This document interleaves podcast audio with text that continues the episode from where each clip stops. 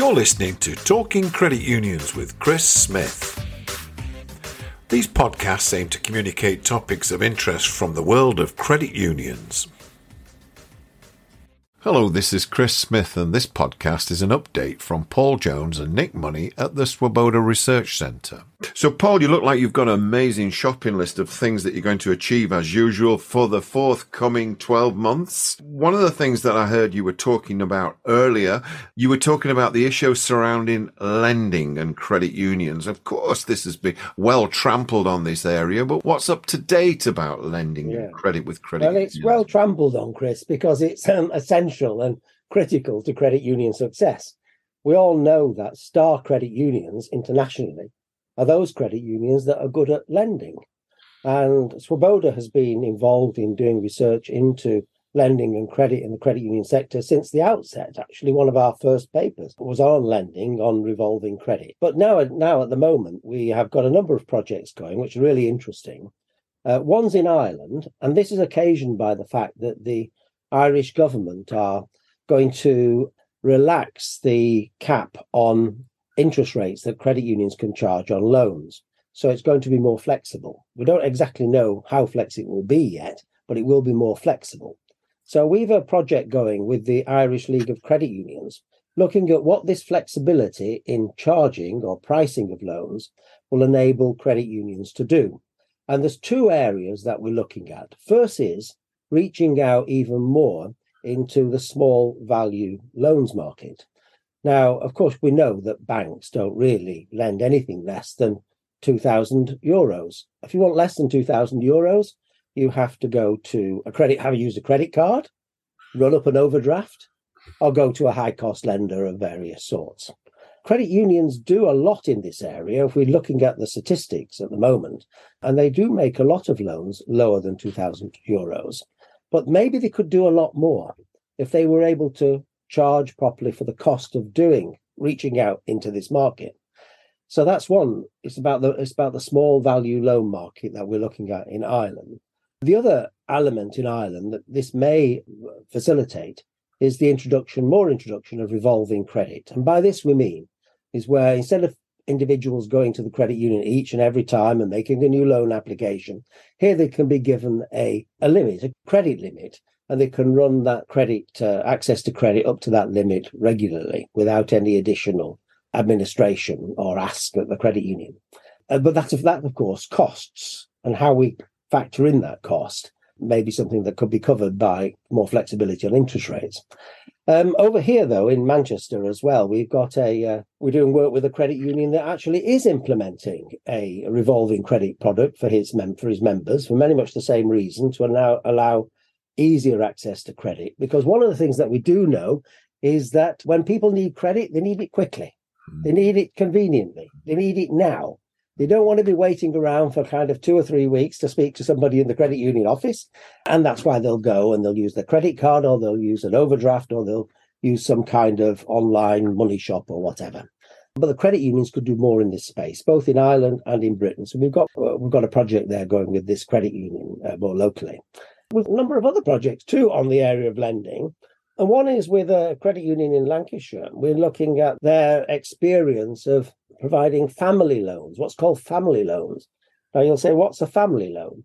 A family loan is a low value loan, normally only about £500, but the repayment of which is through child benefit. People have their child benefit paid into the credit union.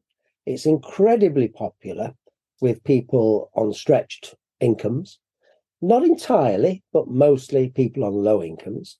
And they love this, uh, the idea that the, the, loan is repaid quite uh, easily, quickly, promptly, and without any fuss or worry.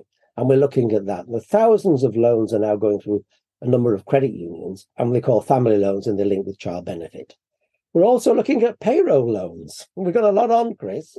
Sorry for taking the time up, but we've got another project with a another partner organization in London looking at payroll loans and how they can be more efficiently these payroll loans are where where members or who are in work with an employer there's a, rela- a relationship between the employer and the credit union they they pay into their savings or repay loans directly from salary before um, you know, before they actually get that salary. So it's kind of painless and it's repaid. But we're looking about how all of this could be actually better managed, better promoted to engage more employers. Because at the same time, we've also got another paper coming out on salary salary advance, which is one of the big kind of competitors to the traditional payroll loan.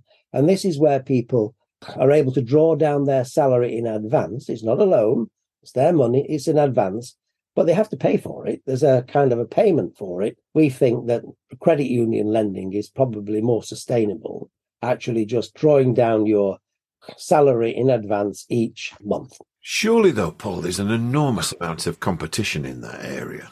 There's a competition in all those areas, Chris, both in payroll and in the low, the, you know, the low value loan market. You know, a lot of online competition. That's why technology has got to be, you know, first and foremost and fit for purpose. You know, the revolving credit. That what? Why are credit unions introducing revolving credit?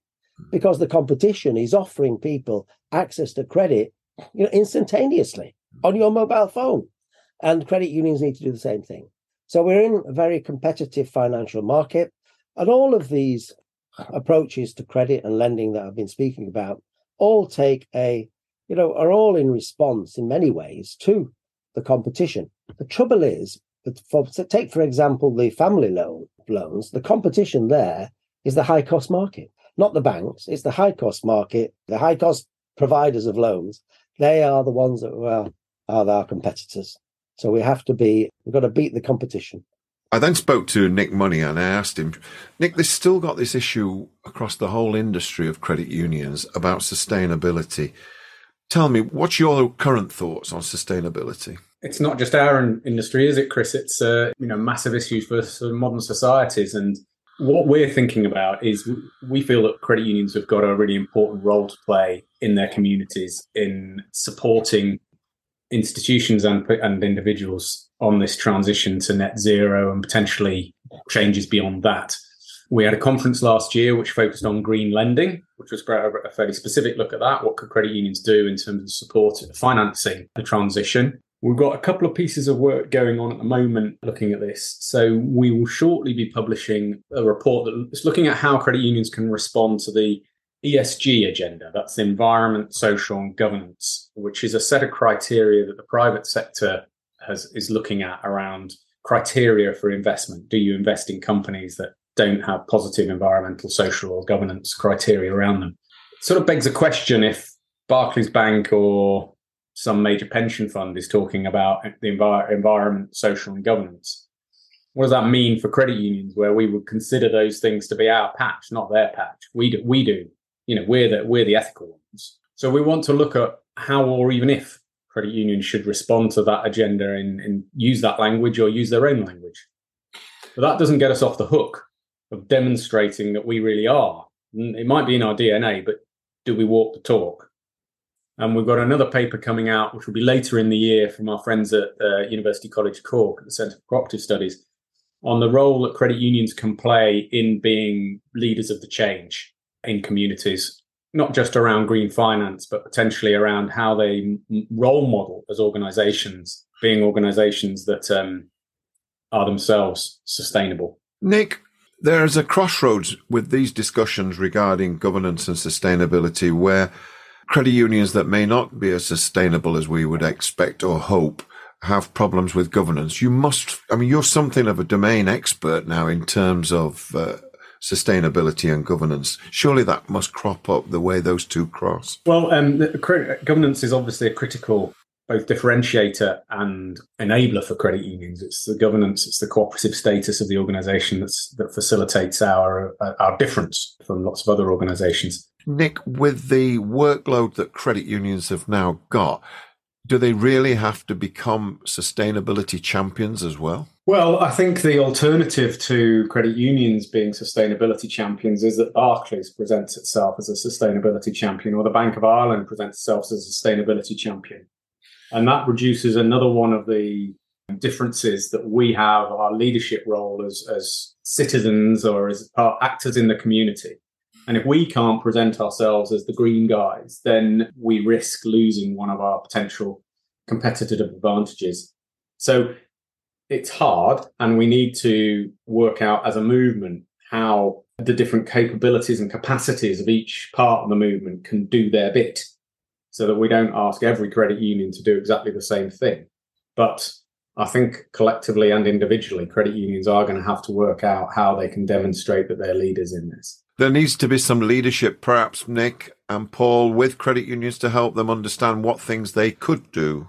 Yes, and hopefully some of the work we're doing can inform that. But this isn't just not just Swoboda on this. Was, uh, we saw that the um, Credit Union Managers Association in Ireland and Credit Union Development Association in Ireland are both devoting considerable amounts of time to this in their conferences. Hopefully, this is uh, collectively, we will come up with the answer to credit unions as leaders on sustainability.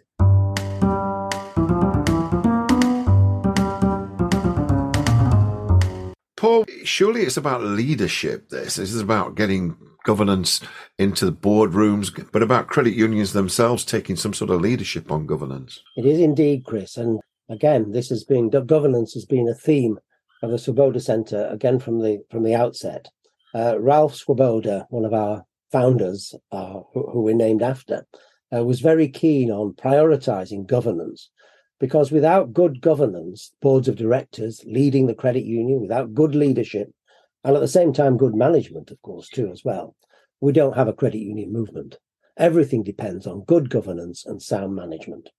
And so we've been, uh, we'd actually wrote a manual which was uh, was read widely in the credit union sector around about 2017. We did a second version in 2019, which was translated into Romanian at the time, uh, which was all about every aspect of governance. And that made a, and many credit unions have spoken about how the changes have taken place in their boardrooms in strengthening the systems and the procedures of governance, upskilling the boards of directors, and so on, uh, because of that manual.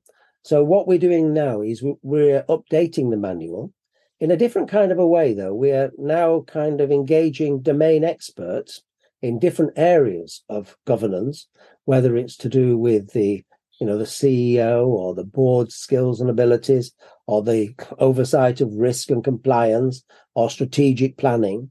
And different domain experts will contribute different chapters to our new, renewed governance manual for the uh, 21st century. And it'll be a manual that will be useful or applicable in different jurisdictions, both Britain, Ireland, and actually more recently in the Caribbean. Because one of the things that we're doing at the moment, which is rather interesting, is that we are going through page by page our whole governance manual that we wrote with Ralph in 2017 to 19. And we're going through it with about 150 people, CEOs and board members from credit unions throughout the Caribbean. And we're doing it over a period of six weeks, two nights a week, and looking at every aspect. And they are feeding back in lots of comments. It's not a one way street, it's a mutual exploration of governance with people throughout the Caribbean. And as we go through and we talk about things and we revisit the issues within that governance manual, which is about leadership, it's about control, it's about oversight, and so on. Um, we hope that that will produce a quality document for the next 10 years. That's very high on our Swoboda agenda at the moment.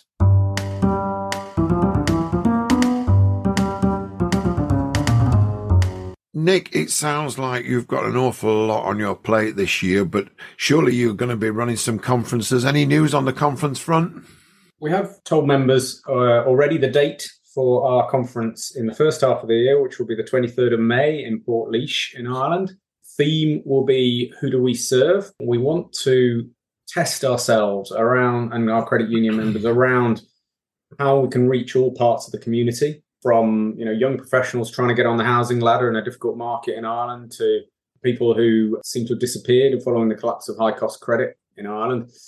And the and the changing shape of Ireland in particular, Ireland is is a is a society that is, is uh, seeing a lot of demographic change to immigration and other things, and we think that'll have there's have a lot of interesting parallels of what's going on in Britain. So we've got um, a building a quite an interesting agenda for that. I don't want to say too much about the speakers because one or two potentially very exciting things until we nail them down. Don't want to give them away. But I can say that Miranda Fleury, who um, people who came to our conference in Manchester last November will remember as a very dynamic speaker from Canada.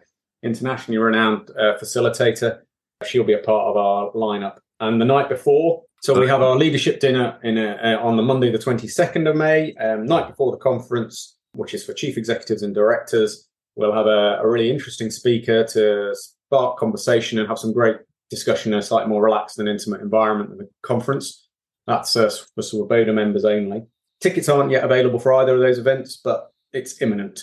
So I shall be uh, messaging everybody, members first, so they can take up their option tickets, free tickets. We will, of course, have our conference in the second half of the year in Britain. Current planning assumption is Manchester, probably November, but we want to get the date, the venue, uh, and all of that clarified uh, soon so we can communicate clearly to our members. And um, we haven't thought of a theme yet, so all suggestions welcome, but we will be looking again for some really exciting speakers to get to make sure that event's as successful as the last one. Any developments with the centre? New members, new staff? We're taking the plunge this year and taking on two interns from the University of Galway who started with us in January, Malachy and Mary, who are already doing some great, very helpful stuff for us on social media, on uh, looking at the website, supporting some of our research projects. Took me a while to summon up the courage to get back into working with a team again. It's working really well so far. We're really pleased. And very different context, we are very fortunate to be uh, bringing on some new directors, Swoboda in at our next board meeting, which will be in March. So after that, we'll announce who those names are. But we're really pleased with the number of people who expressed an interest in joining Swoboda and with the individuals who will be actually finally joining the board. So that is quite exciting that we're sort of getting more resource and more expertise and ideas into the organisation. Lots of activity with papers over the last few months. I see one there from Jonathan Moore, the former Stockport Credit Union chief executive. Yes, very good paper, very interesting piece of thinking on on how the credit union movement in Britain can shout much more loudly and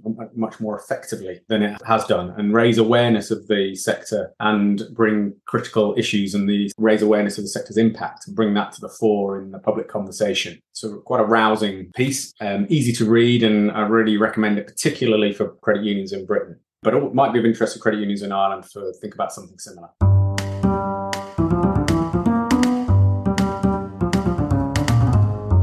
So I took Nick Money's advice and I read the paper by Jonathan Moore that you can read if you go on the Swoboda website.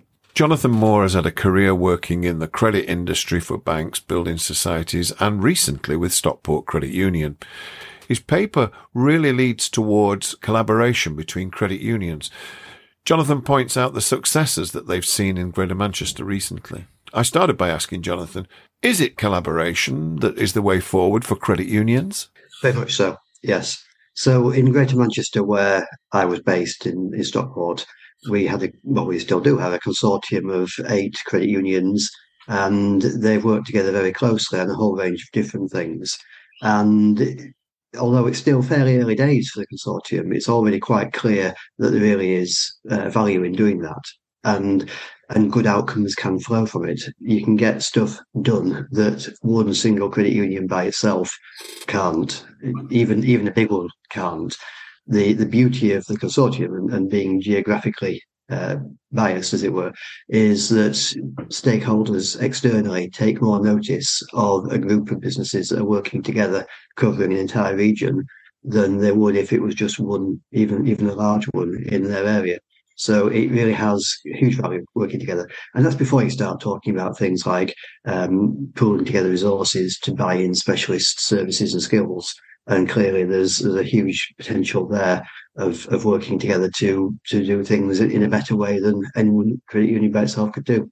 Do you go as far as to suggest that credit unions should collaborate and merge? You, you don't use the word merger word much in your paper. What do you think? I deliberately steered away from the word merger because it is a word that has a high emotional content to it. And that wasn't really the, the, the driver of the paper. And I felt if I started talking about merger, then the paper will become known as a paper talking about mergers. I do believe that over time we will see mergers. My background is in the building society movement. And when I started about 30 years ago in the building societies, there were a couple of hundred. And today there are 44 or 43, that kind of number, which clearly is a lot of mergers. So I think that the credit union movement will probably go in a similar direction And over time, there'll be strategic tie-ups. There'll be mergers where a credit union is failing and has to be taken over to save the business for the members. And and I suspect probably more strategic going forwards than has been in the past. And and I would say that's probably a good thing. But even if we don't have mergers, there are still lots of things in the paper which we can talk about, which are really positive things, which which involve uh, credit unions acting as though they were bigger, which of course is what a merger ends up doing usually as well. What do you think the key would be to starting bringing together some of those ideas that you put in your paper, uh, the ones regarding greater collaboration or more effective collaboration? Well, there's certainly a need for the trade associations to work more closely, and and frankly, for the size of the sector that we have, there are too many different trade associations all doing very similar things, but maybe slightly differently. And I've never really understood why we have the, the, the breadth of trade associations that we have. But putting that aside, the, the, there is a need certainly for somebody or some group uh, to to start to pull together some of the things that I proposed, if indeed people want to do what I proposed. Um, now, I don't really think it is entirely within the remit of a trade association, and, and I set out those reasons in the paper. I, I, think the trade associations have quite a difficult line to toe uh, in terms of dealing with the regulator and and other official bodies, and and I'm not sure that it sits terribly well with them for them to start. I suppose being a quite campaigning uh, bent to them in the way that I proposed. One of the things you talk about also in your paper is the competition on the high street or the competition in general in credit unions. I, I, guess credit unions in the United Kingdom and in Ireland as well is changing. Are there new players as well that's going to enter the market? Yes, uh, I'm, I'm, certain there are because I actually know of one or two things that are happening in the background, which which will be exactly that. The the fintech arena is developing and growing all the time. And of course, we in the credit union movement ourselves have been beneficiaries of that. We've brought in technology that didn't exist five or 10 years ago, which has revolutionized the way that we work. But it isn't a one way street. And in the same way that fintech is helping us, it also has the potential to work against us if other players out there decide they want to operate in our market. Let's be realistic about it. It is a market. Uh, we, we like to talk about the membership base, and that's entirely right. We should do that. But at the end of the day, we are selling goods and services, well, services.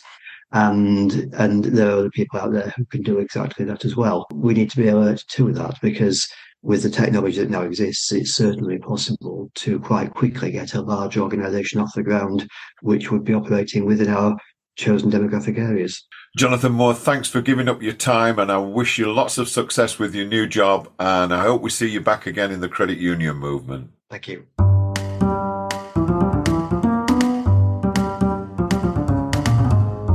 And that's the end of this update from the Swoboda Research Centre, who have clearly got a lively agenda for the forthcoming months. Both Paul Jones and Nick Money from Swoboda would love to hear from anyone who wants to give any input to the topics raised in this podcast. Furthermore, although they've got a big agenda at Swoboda currently, they're always on the lookout for suggestions, papers, presentations, or topics of interest. Look out for further news of forthcoming Swoboda conferences in Ireland and UK. And this is Chris Smith signing off and thanking you for listening to this podcast. Bye now. You've been listening to Talking Credit Unions with Chris Smith. This is a not for profit podcast and my time is given freely. I'm constantly on the lookout for stories and topics of interest to credit unions, especially but not exclusively in the United Kingdom and Ireland. A contribution to my costs has been made by the Swoboda Centre, and I work with them for additional distribution and inspiration. Thanks for listening today, and if you wish to leave any feedback, please contact smithowls at gmail.com. That's smithowls, all one word, at gmail.com. Bye now.